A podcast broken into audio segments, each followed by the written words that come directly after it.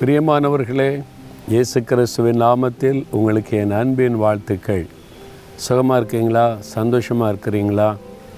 சில சமயத்தில் நமக்கு வரக்கூடிய நஷ்டம் இழப்பு நம்ம வந்து ஆசிர்வாத வரும்னு காத்திருந்தால் இழப்புகள் நன்மைகள் நம்ம விட்டு போய்விடும். அந்த மாதிரி சூழ்நிலையில் பெரிய ஒரு வருத்தம் உண்டாகும்.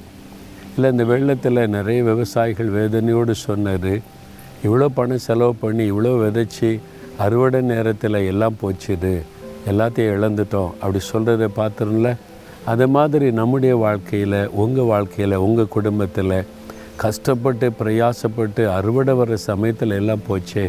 அந்த மாதிரி ஒரு கஷ்டத்தை நீங்கள் சந்திச்சிருக்கிறீங்களா? அந்த மாதிரி சிலர் தொடர்ச்சியாக அது மாதிரி சந்தித்து விரக்தி அடைஞ்சிருவாங்க. நான் என்ன தான் பிரயாசப்பட்டாலும் கடைசி நேரத்தில் எல்லாமே போயிடுது அப்படின்னு சொல்லி. இப்போ ஆண்டவர் உங்களுக்கு ஒரு வாக்கு கொடுக்கிறார்.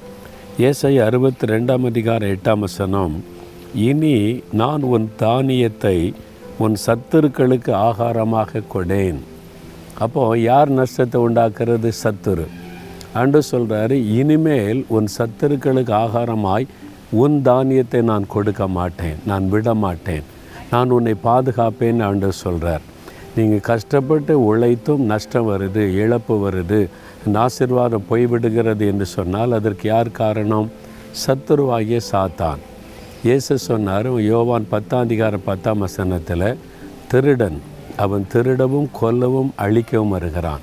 அவன் தான் நம்முடைய பலனை திருடி கொள்ளுகிறான். நம்ம நன்மை வரும்னு நினைப்போம் அதை திருடி கொள்ளுகிறான். லாபம் வரும்னு நினைப்போம் திருடி கொள்ளுகிறான். ஆனால் ஆண்டவர் அனுமதிக்காமல் அது நடக்குமா? நடக்காது. ஆனால் இப்போது நம்ம மனம் திரும்பி ஆண்டவருக்கு ஒப்பு கொடுத்து நம்முடைய வழிகளை சரிப்படுத்தி கொண்டால் ஆண்டவர் சொல்கிறார் இனி உன் தானியத்தை சத்துரு கொண்டு போக நான் விட மாட்டேன் நீங்கள் விசுவாசிங்க. ஆண்டவரை இவ்வளோ நாள் இழப்பை சந்திச்சிட்டேன் கஷ்டத்தை சந்திச்சிட்டேன் கஷ்டப்பட்டு உழைத்ததெல்லாம் வீணாக போச்சு. சத்துரு வந்து கொள்ளையடிச்சிட்டு போயிட்டான். இனிமேல் விடமாட்டேன் நீ வாக்கு கொடுத்ததற்காய் நன்றி. அப்படின்னு துதிங்க. இனிமேல் நீங்கள் அந்த இழப்பை பார்க்க மாட்டீங்க. ஆசிர்வாதத்தை பார்ப்பீங்க. விசுவாசத்தோடு சொல்கிறீங்களா தகப்பனே நீர் கொடுத்த வாக்கு தத்தத்திற்காய் ஸ்தோத்திரம்.